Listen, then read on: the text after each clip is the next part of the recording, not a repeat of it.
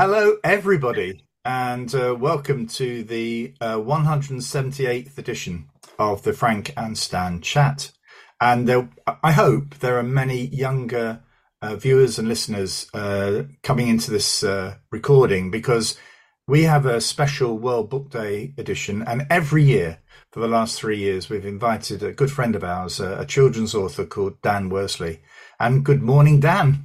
Morning. Yeah. So uh, every week, um, the two, well, the, the, guy wearing the red top, who's Stan Johnson, and myself, we meet and we chat for about half an hour or so. And we generally invite a guest, and it's all to do with education. But this is a special World Book Day uh, edition. So we're going to focus very much on you as a reader, you as a writer, you as a listener, uh, you as a speaker. And uh, we hope that uh, you get a lot out of this. And we hope that your teacher is inspired to, if they're watching or inspired to share the video with the class or with a group of children. And as part of this edition, we're going to ask Dan to lead us through some sort of activities, some thinking that he's been doing, the way he works, which you may w- want to uh, emulate uh, back in class after the recording. So, Stan, how are you this morning with your um, funky Salford Reds top on? Uh, the the season started. We're unbeaten but that that'll end tonight. so uh, yeah, the rugby yeah, um, and uh, yeah, it's been an interesting week uh, for me. Um, and uh, I've started, I've stopped doing some work in Blackpool, and uh, I'm moving on to doing some other work around some other northern um, councils and towns. So anyway. Uh, Stan and I were both head teachers. We've known each other for a very long time, um, since sort of 1995, I think it was. Yeah. So uh, anyway, and we've known Dan um, for I think four or five years. So uh, welcome, Dan. So um, before we come in, well, do you want to just explain who you are and what you do, and then we'll get into what... Yeah, yeah. It's it's good to be back for my my hat trick appearance. Third appearance, amazing, absolutely fantastic. So I um I'm a children's author and a performance storyteller. And I think the first bit explains itself, the author bit. You know, when I ask in schools, the children say, you make stories, you put them in books, and, and that's pretty much it. The storytelling is, is a little bit more um, complicated, really. So rather than reading my stories when I go to schools, I put on my multicolored storytelling waistcoat and I perform them. So I bring them to life in almost a, physical performance. So, so, so that's my job. And, and I, I go around libraries, schools, pretty much across the country, sometimes virtually across the world, um, engaging children, getting children excited about reading, writing, um, and, and hopefully stoking those literary fires. Now, you were a primary school teacher, weren't you? So that started off, I'm trying to think back now in the, in the sands of time. So 1998, I qualified as a primary school teacher in Blackpool. And before I go any further, I've got to say thank you so much uh, for all the work, frankly, you've done in Blackpool and oh, all the connections you've built, and all because because Blackpool, you know, a, a place close to my heart. I, I, was I'm born and raised in the town, lived there for many many years. So so for what you've done, fantastic. So yeah, started off in a big three form entry primary school in Blackpool, and started off in year five, and, and then went to year six. Got stuck in year six, almost like the Twilight Zone. Went in, could not find a way out. Uh, eight years later, as I tell the children when I got schools, I crawled out of year six. Year wait, six. wait, were you a performing teacher? Were you a performing teacher? You know what I mean? Um, there are some teachers that are a bit sort of dour, aren't they? And they're on it, and there are others that are sort of lively and uh, happy. I think I had my moments, definitely. I, th- I, think I think if you were asking me what sort of a teacher I was, I think I think probably I was a character teacher. I think I, I taught on character, and, and, and, yeah, you know what that means. Um, so yeah, got out of year six and realised when I looked in the mirror that that I that the hair had gone, all the crease lines. Um, and then realised that there was a life outside year six. So I escaped to year three, then year four, year two, and uh, and then after 15 years of teaching started creating stories and, and, putting them in books. And that was 11 years ago. Wow. so 26 years I've, I've, been working within the education system and working with children without doubt is the best part of the job and always will be. So was writing reading you know, your real passion as a teacher were were those the things that you really pushed hard and? Definitely. And and, and i think if i think you're either maths or you're english I think anyone who's both, I, I, take my hat off to them. And I was definitely, definitely English. Um, and I think I almost came alive in those uh, writing lessons where the ideas were having to be generated and to see children create ideas, use their imaginations.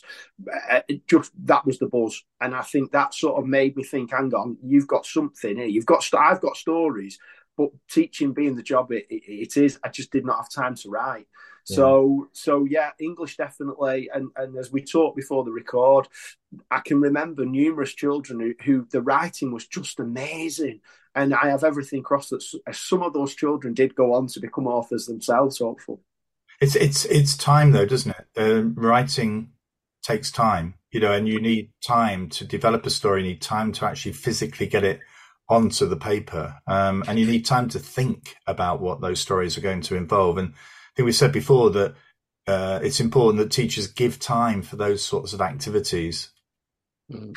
And and and when I'm talking to to to, to the children in school, and they say to me, Dan, what? How do you how do you make a story? How does it happen? And I think the first thing involves a bit of daydreaming because you do that bit of daydreaming and any little ideas that you have in your head, and, and I like to call those the story seeds.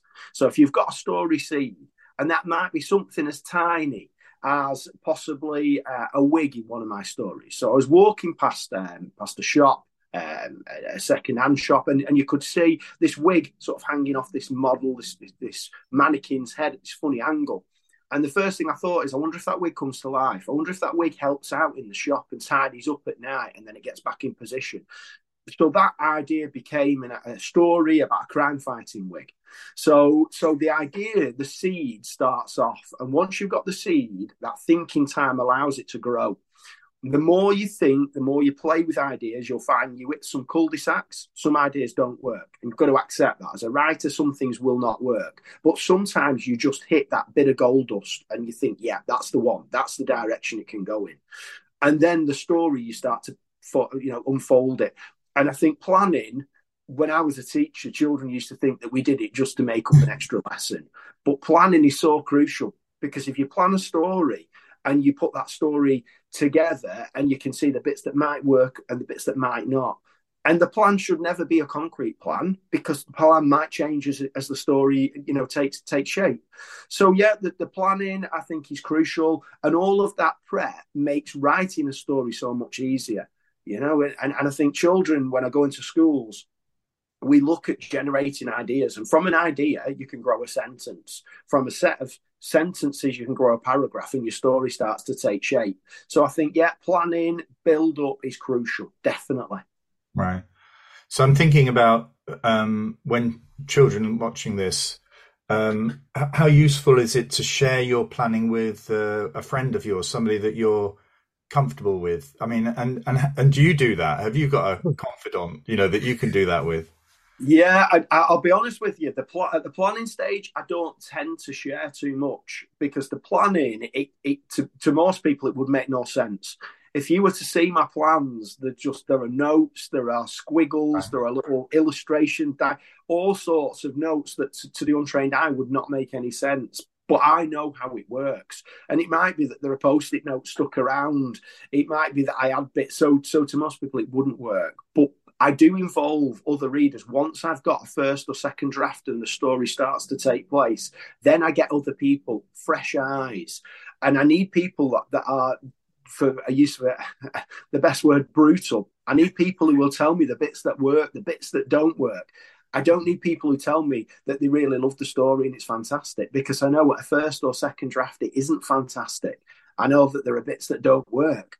So yeah, definitely. And, and in schools, I see a lot of children in classes and they'll sit and, and, and, they will share bits of story and they'll let the other person listen and that they've almost got a critical friend someone who can feed back and tell them the bits that do and don't work but at a planning stage it is all on me literally all on me I, I think when you're planning, when it's when it, you're doing something creative, I, I, my problem was, it, say we were designing a course, a leadership course, and we'd be buzzing about creative ways we could do this and the other, and I'd I'd so make some notes, make some plans.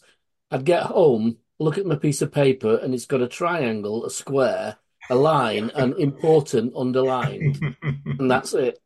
Because my, my thinking brain doesn't translate in, into something that's that's written as a plan, and so yeah, I need to work straight away from what's up here. I can't do that interim bit. yeah. Did you have a book or a little pad? Because I always think of uh, my daughter um, was quite a, well, still is a decent um, artist, so she'd always have a little sketchbook, a little small sketchbook. But do you have a similar sort of sketchbook, notebook? Because sometimes uh, musicians would often say they'd hear a phrase, you know, "Oh, don't go down there," might be the phrase but they can use that as the basis of a riff or of a, a, chorus within a song, and they write it down immediately and then go back to them. So how do you, how do you capture these sorts of ideas? Yeah, and and capture is is is, is the perfect word because when when I talk to the children and, and anyone listening to this now, you've got to see an idea as a as a living thing. So ideas don't like being caught. They don't like you capturing them. They almost try to hide. They stay out of sight. But if you spot one and you see it, then you've got to jot it down. Now, many years ago, a good mate of mine bought me a notebook and this notebook on the front says weird observations. And that just about sums up my way of thinking. I see some weird and crazy ideas that I, straight away i jot down. You've got to have some sort of jotting book because i think if you've got something to put your ideas down it might be at the time the idea just doesn't work. You know years ago i, I had an I had a moment when I saw this kid with the most incredible bogey hanging down his nose, and it was the most incredible thing, almost swinging like a pendulum. And then he used this superpower ability to draw this bogey back up his nose, and he sniffed it back up. It shot back up. So, so when I went back to my weird observations book, I just put mutated mucus kid with with bogey superpowers and i left that alone for a good while and then that idea started to stew the seed started to grow and, and over time, I created a story called Hot Shot Snot about a kid who can control his mucus and he can fire it around. So from one idea, one one tiny little thing, that whole story grew. So yeah, definitely get a notebook, jot your ideas down. If you can capture them, keep them, and then make them grow into stories. You used a lot of alliteration there, didn't you? Yeah, I, I, love alliteration. I do, but that's probably the teacher in me, isn't it? You're probably never going to take that out of me, you know. alliteration, chucking a fronted adverbial now and again, and, and, yeah, yeah, I know, I know. And and when I'm talking, so I've got something here. So these these are the um the actual drafts. So this is from wow. World Saver. So right. when I go to schools, I take these out, thirty odd pages, and and you got about twenty five thousand words, and I say to the children, I don't want you to see this. Why? There's something in here I don't want you to see. And and and then they're thinking, what? And someone will say, Is it the plot? No, it's not the plot. It's something to begin with M and then the mistakes. Exactly. So then we start pulling out the second draft and the third draft, and this goes on and on because the idea is that the first draft is never the best draft and and the, the craft of writing is as much editing as it is putting the ideas down onto the onto a page. So i do the standing joke in school you know put your hand up if your teacher's ever said go and have another look at it. And all the hands go up the teachers are covering their head because that's what as teachers that's what we say to the children go and have another look. Make it better make it the best it can be. Mm-hmm. Because first draft is never best draft. Yeah yeah I mean, there's a little character behind you, isn't there? Um... Oh yeah, yeah. This this is Eric, he, and this this kid travels wherever I go, and I've got to do a name check. So Eric, I, I can't draw from you know to save my life. I can do the words, I can make the stories, but I can't draw. So I work with an incredible uh, artist illustrator called Martin Spohr, and Martin creates the illustrations for the Eric stories and for the Impossible Tales.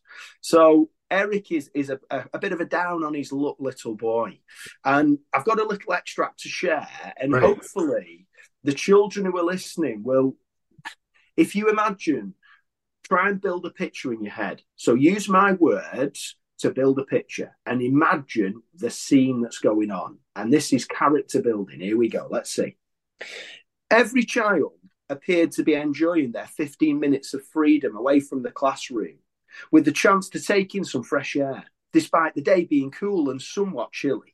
Everyone that was, apart from one young boy, who was tucked away at the end of the yard, sitting all alone on a muddy, footprint covered bench. He cut a lonely, isolated figure, and his brown, greasy hair blew in the gentle breeze as he sat with his arms tightly folded. The metal zip of the boy's parka coat was pulled right up to his chin so that he could play with it between his chapped, sore looking lips. A dot to dot puzzle of scattered freckles covered the pale, nearly translucent looking skin on his face. Heavy black rings below his eyes were evidence of too many late nights and a real lack of quality sleep. Daydreaming and staring into oblivion, he was rhythmically swinging his black shoes back and forth, scuffing the heavily worn soles on the tarmac. The gaping holes in the knees of his trousers demonstrated the battering they'd had every day since they'd been purchased many months ago from the charity shop in town. The fact that they sat hoisted high above his sock tops signalled that they were now clearly a few sizes smaller than this lanky 11 year old actually required. Unfortunately, the chances of him getting a new pair anytime soon were slim to non existent. Wow. So, so I, uh, I, oh. like to ask you now thoughts. What are your yeah. thoughts? Well, go on, Stan. You go first. I well, the first thing it made me think of, which is nothing to do with your character description, it was the bench. because I've been in a few schools recently that, that have have what they call the friendship bench, and it's a bench if you are feeling like your character is, you can go and sit on it, and others recognise that really you, you, you want somebody to to have a chat to, have a talk to, and encourage people to come and join them. So, so my thoughts on that was de- developing a, a, view about what the bench sees, what the bench knows, what what what stories can the bench tell about people making friendships or not. Ah, so that's where I went. I'd, I'd, never ever thought of it from the point of view of the bench, but I like the idea. And, and one thing I will say, Stan, to follow that, I, I wanted you to feel sorry for the kid. I wanted you at the start to buy into him. I didn't want the kid to be the school captain of the football team. I didn't want him to be the A grade student. I wanted you to root for him. I wanted you to want him to do well. And the fact that he is isolated, he's almost a kid who is quite happy in his own company. He doesn't hmm. seek other people's company. He's sort of he's quite happy sort of doing his own thing. And and I think that element some children do resonate with that that they do you know that that that situation he's comfortable in that situation. He doesn't want to go and play football. He's quite happy to sit and watch the world go by and talk to anyone who comes and passes him by. So so that definitely about the bench the friendship bench. I do like that. I like that idea. And maybe someone would come and join him. Yeah. But a story about about that? A, a friend of mine who was a a teacher in a special school. You might you might know Dave, Dave Parks. You might you might know him. He's a friend of Kendra's. But he was in a special school and they were doing all these activities, including line dancing. And, and as he was sort of going around doing his patrolling, he saw this this little lad in a wheelchair who was looking at the window at, at the kids line dancing. And he thought, we've not, we, we think we're inclusive and we're doing something now that, that are not allowed. So he got the wheelchair, took it into the hall with the others dancing, and was proceeded to do do-si-dos with the wheelchair and everything. At the end of the session, he said, How did you find that? And the lad said, I like watching it through the window. interesting. Oh, interesting. I think for me, for me, the uh, thing that struck me was the. Uh, I think when you say, "Can you develop the character?" All right, children. I, I well, certainly from my experience, some children find that really difficult you know they they they go to you know their first point point of point of uh, port of call is you know their age you know how tall they are. But what i thought in your description is you know the references to at the end where the trousers were too short. You didn't say the child was poor. You know a lot of children would write yeah. oh you know it, it, it, comes from a very poor family or the mum, parents or carer doesn't have much money but actually you referenced it without saying that he was poor. You know, so the the the the trousers were worn, the the trousers were too short. You know, the gap between the trousers and the shoes, all of that made that point. And I think that's something which good, you know, I mean, clever writers, but I'm going to say good, but sort of observational writers can draw that out, can't they? And I think that's something children, perhaps when they're describing characters, should use that example that you've given as a way of looking beyond the child to sort of don't just describe the child, look at why is the child dressed like they are? You know, reference back to the journey to school. You know, do they do that on their own because nobody wants to walk with them because their their their trousers look dirty or whatever it may be? You know, because you're drawing, aren't you, to making us feel sort of sad in a way for this, young person's experience. So I that's for me where I went with it and and and I think when when a lot of people read the the that that's your first chapter, that is your opening chapter, and I think when a lot of people read it, it was almost a bit of a gas moment, and like, hang on a minute, how could where are we going with this story? You've you've launched into this description of a child that that we feel brutally, really so sorry for. How are you now going to make this an uplifting story? And but I needed you to buy into him. I needed you to want him to succeed.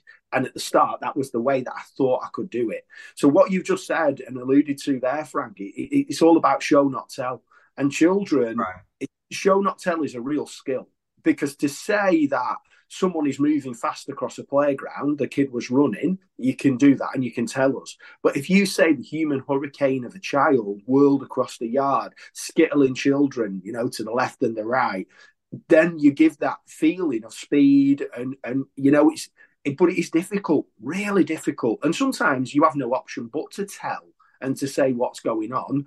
But if you can make the reader use their brain and the inference skills that I know teachers love children to use to read between the lines and work out what's going on, I think that makes the reader work as hard as the writer has worked creating the story.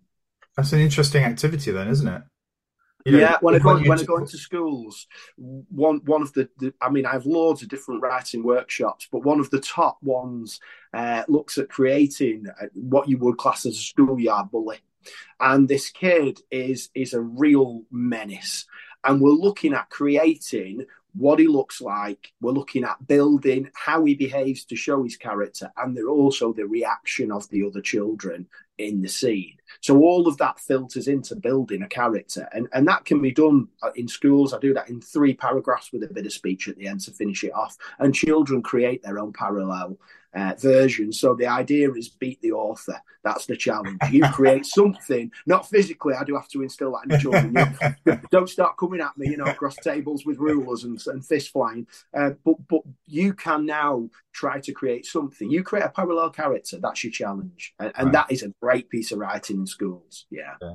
Mm-hmm. So, so in terms, we haven't spoken in this uh, chat about you know how you work as an author and and the sorts of things that you do to you know i mean transitioning from being a teacher into an author you know you, have lost your regular income you know you, you, and that means for younger children that you know that when a teacher gets works they get paid at a certain time in the month. Well if, when dan left teaching that disappeared so everything became important for the writing. So i'm interested in how you sort of move from teaching and and what your sort of pattern of work is and how you actually sit down and write something. Okay, so I so when I left teaching, and and and yeah, you're exactly right. My income stopped. So at the end of the summer, my final my final summer as a teacher, when we got to September, my, my income stopped and I did not get paid. So when I didn't have a book, I, I was writing the first book, creating the first set of Impossible Tales. And when I was writing that book, I, I did some other work, some tutoring and and and, and running uh, workshops and stuff like that. Little bits that, that I could work around my writing. Um, now I've got six books, and my life it's almost like a jigsaw. So it might be some weeks I might not write at all. Right. If, the, if I've not got a project on the go, I might not write. December tends to be a good month for writing because schools have got so much going on. I don't visit a lot of schools in December, so I get a full month where I can sit and write.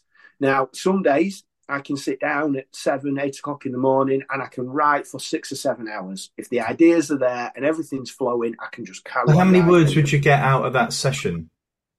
So that's a that's a good one. So it might be that I can I can put down a couple of thousand words, two and a half thousand words, but then when I go back, a lot of it gets chopped. That's so it's almost like uh, uh the brain empty. I just write and write and write.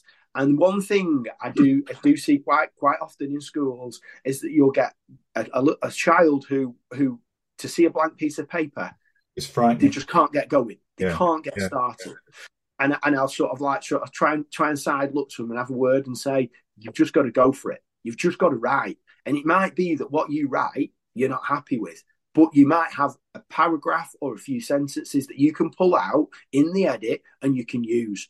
So the words of wisdom that I instill, you can edit a paragraph, but you can't edit a blank piece of paper. If you've got something to work with, you can create. If you've got a blank piece of paper, it's really difficult. So just try to go for it, try to write, get it on the paper, and then worry about seeing if it's any good. Mm-hmm. Yeah. I know what's in Frank's mind now. Uh, when we were working together as inspectors, we had to have our a mentor would, would edit our work, and quite often you just you'd done a page that you you'd sweated blood over, and it just got a blue pen through it all and say, just say they need to do this. yeah, but it's funny though, isn't it? It made us much better writers. It did. You know, so if I, I I I always enjoyed writing um, but never really wrote with sufficient rigor. That was the problem. Yeah, and uh, I was I was always very positive about being creative, but that writing I was doing with Stan had to be accurate. It had to be based on what we'd seen or stuff, you know. And uh, I found that a big challenge. But though that, even though it was quite brutal, I have to say, um, and you were disappointed, you know, when it came back because you you submitted it hoping it would thinking it was great you know and then it would come back and you'd be deflated. But you have to pick yourself up and and go back at it again because nobody's going to finish that writing for you. You've got to finish it you know. Um, and in a way that's the same with you as a writer as an particular pay a whole page of writing and the mentor read it all and said do you mean they need to do more writing in school and i said yes he said, "Well, just write that." and and you know you've you've you've you've just hit upon the value of an editor.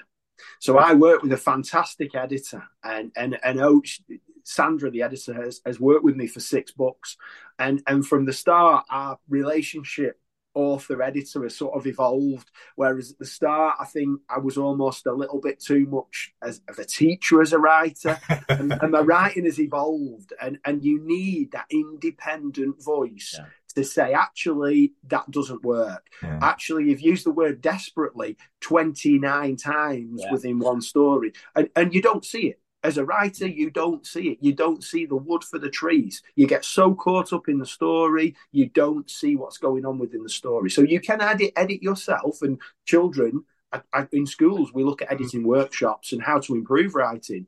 But going back to the point you made earlier, if you've got a critical friend, someone who will sit and read your writing with you, then that's invaluable because they will see things that you don't, yeah. and you will see things in their writing that they haven't seen. Yeah. Now we, have got about five minutes or so. Um, you, you, actually mentioned about show and tell as a sort of mechanism for sort of developing writing. Is there another one that you've got that perhaps you could share that um, perhaps leads us then to uh, yeah, as Stan and I sharing what we're reading at the moment, and then we'll we'll finish the. Uh, the well, well, if you if you you you you buy buy me a minute and talk about. I will. well, and, I, I will find you a little extract. How does that's that very kind. Right? Thank you very much. I mean, one of the things uh, I uh, uh, I I tend to read um, quite heavily and then don't read for a while. You know, I mean, I'm reading all the time, but I mean a, a novel or a book. And the book I'm reading at the moment is um, is an adult book, um, and it's it's called Newborn by a lady called Kerry Hudson. And I read her first book called Lowborn, and uh, Kerry um, had a very very troubled upbringing, uh, very poor. Um, she she uh, very rarely saw her dad. Um, she her and her mother were all around the place. They were being kicked out of houses and having to move to different towns because they owed money and things like this. And there was something about the writing. It was it was written so graphically um, and so clearly, um, not using very sort of long words, sort of intricate sentences. It, it was stark, and I know something. The starkness of it and the clarity of it meant that I was immediately drawn into her experiences. So this is about Kerry um, having now uh, being pregnant and living in Czech uh, in in Prague, and actually it's all the experiences of a woman being pregnant in a town in a city just before COVID, and she's quite um, uh, a late mother for having her first child. So it's a really well written book, and uh, I admire Kerry Hudson immensely for for writing in this way. So, Stan, what, what have you got? Well, very different. I, am reading some detective novels at the moment as as my pleasurable read, but some of the things that, that Dan's just talked about. Uh, uh, this is the second book by the same author that, that I'm reading. The first book I really enjoyed. The second book feels as though it's been rushed and not edited properly because ah. there are bits in it like the time. At one minute it's it's six o'clock and he has to get back to the police station, and then when he's interviewing the guy there, it's nearly five. Right. And you think a good editor would have picked that up. Plus, he's he's tried. I don't know whether he is from Yorkshire, but he's tried to write something now in a Yorkshire accent, um, and it's really it doesn't work. So he has some of the characters saying right at the end of each sentence, more like um, Newcastle and Geordies than than Yorkshire Lancashire border, and it just it jars every time you read a bit of dialogue and there's a, this word right at the end. So actually, I think a good editor would have said you don't need to write it in. By the time people are into the second book of yours, they know the characters. Yeah. You don't need to suddenly make them sound more Yorkshire than than before. and I, I, just think it's going to put me off this. If it if it carries on through the book, I probably won't read the third in the series because ah. it, it just it jars when there are errors in it. It jars. And another thing that Dan's just said is using the same word to describe somebody moving quickly or um, shuffling. I think this shuffling. Everybody shuffles across the room in in this and it's just it's picking up things like that that as the reader it, it doesn't flow as well as I would like it to, even though that the the premise of the story is very compelling. There's just a little bit about the writing that's that's not quite there. I perhaps should have said my, my sister's written and published three books, uh, none of which I've read.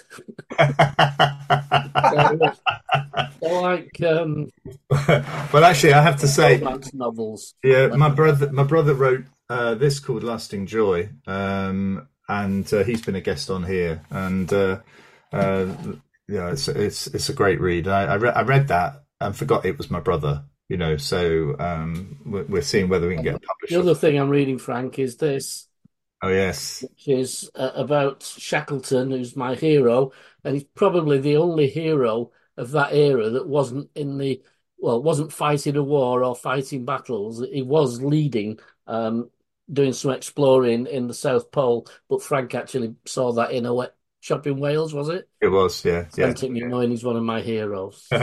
Not Frank.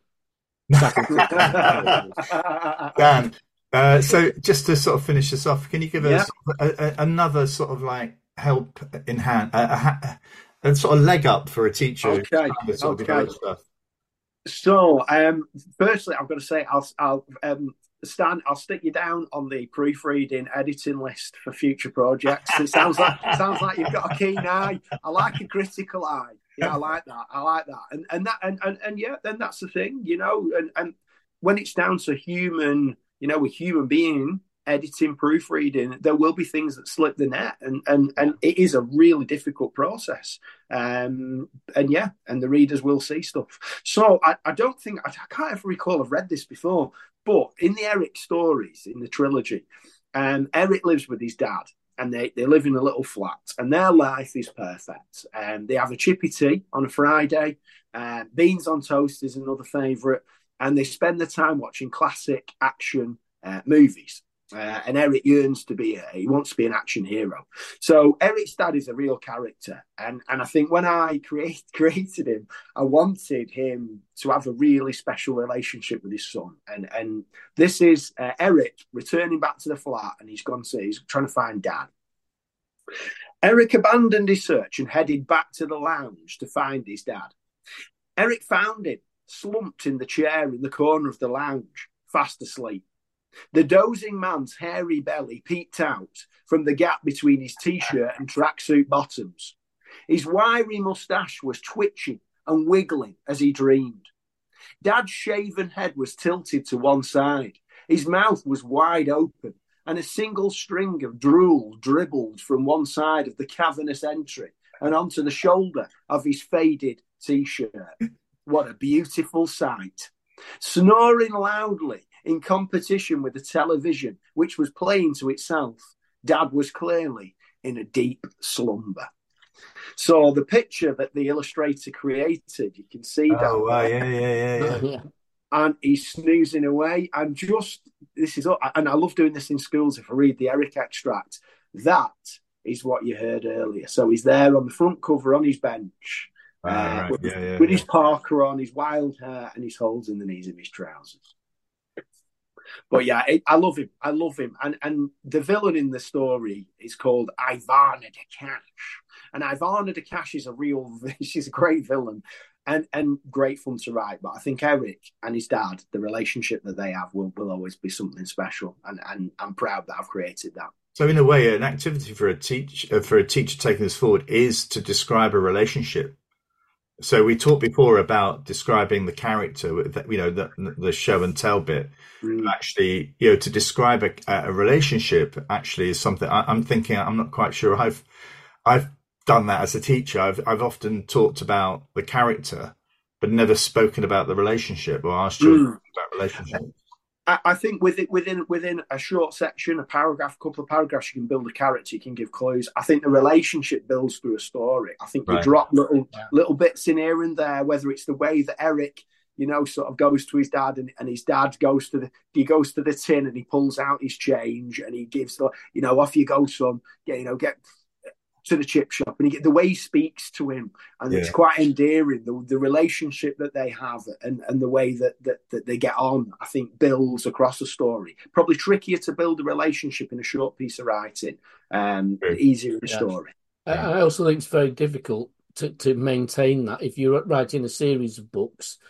To, to because as the writer, you have to understand how that relationship works. Because if it if it goes out of sync, people will, who are reading will, will notice that that's not Yeah. that's not how he should that's Yeah, not how he would react. That's Yeah. not what he would do. yeah continuity is a, a, a real tricky one but but i think eric and his dad their relationship it, it sort of waxes and wanes and in the first book his dad doesn't feature as much. But in Danger Zone, the second book, his dad is is kidnapped, and his dad is totally reliant on Eric saving his life. So I, I think the relationship changes, and then in the third book. He doesn't feature as much again, but he's almost like the sort of support mechanism for Eric on the adventure that he, he goes on. So I think, yeah, relationships are really hard to build across across series of books. Definitely. Okay. I think you've also got it once you've got that relationship, and you, as a reader, you start to understand. You think how the character's thinking. You then get to the to the standard uh, horror thing. Won't you? No, don't do that. Don't don't. No, who who would possibly go down a cellar at night? Looking Yeah. yeah, in your mind, you want them to because you want to know what's in the cellar in the dark. And I'm, I'm, I'm gonna, I've got to tell you this, and, and the children asked me, "Will there be another Eric?" And and we've we've mulled over a possible spin off, and, and and at the moment, nothing nothing is is set firm. But when I finished the third book, it was the weirdest feeling because it was almost as Oh. if my time Oh, with Eric gosh. and his dad was done. Yeah. and, and they'd been such a big part of my life for five six years they were real they i was living their life and when it came to an end that was really difficult and it was almost like separating my life from their life then i can move on and create something else Now, What Dad- was Eric's dad's life like when he was Eric's age? So I'm, I'm, you know what? I've not got a backstory for Dad. I've not got a backstory at all. Um, and and Dad is someone who wants to do well in life but struggles. Um, and Eric is almost a bit of a support mechanism for Dad. I think at times that that he supports him as much as Eric looks up to his dad and appreciates him. So it's quite a complex dynamic at times between the two of them. Um, but I would imagine that Eric has got a little bit more about him at his age than Dad had at his yeah. age, uh, you know, in, in comparison. I'm going to bring it to a close here because we're nearly at four, uh, getting on to 40 minutes. So, uh, Wow. uh, yeah, it's amazing how these chats just sort of have a life of their own.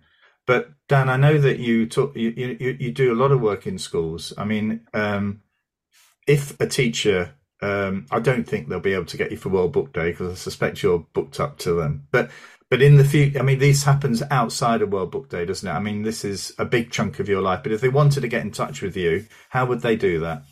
Okay, so my first message every day should be a World Book Day. Uh, I, I get inundated, and, and other authors are inundated, illustrators, storytellers for one the one day. And right, World Book Day is not the one day that we promote reading and writing. It should be a drip feed year long process. So uh, yeah, I'm available for visits. In- At the moment, I would say May onwards. I'm totally booked up till then, uh, which is the self-employed dream, really. Um, but yeah, danworsley.com on my website. There's a my email is on there, um, and you can make contact. Days are bespoke. I can visit. We can do storytelling. We can do writing workshops, bit of both. And I work with children from EYFS right the way through to year six, and I've even even worked with some high school children. Wow, wow. So uh, that's a bit scary. At times, I tell you. Okay. Well, thank you all. Uh, uh, thank you for watching. Thank you for listening. Thank you, Dan, for coming back. Dan. And, uh, Thank you. all being well, we'll have the fourth edition in 2025. so uh, uh, until then, good luck with your reading, writing, listening, speaking, whatever you're going to be doing. Um, I hope you uh, you take some of the messages from Dan today and uh, improve your your work because of it. So uh, we'll see you all next week. Take care, everyone.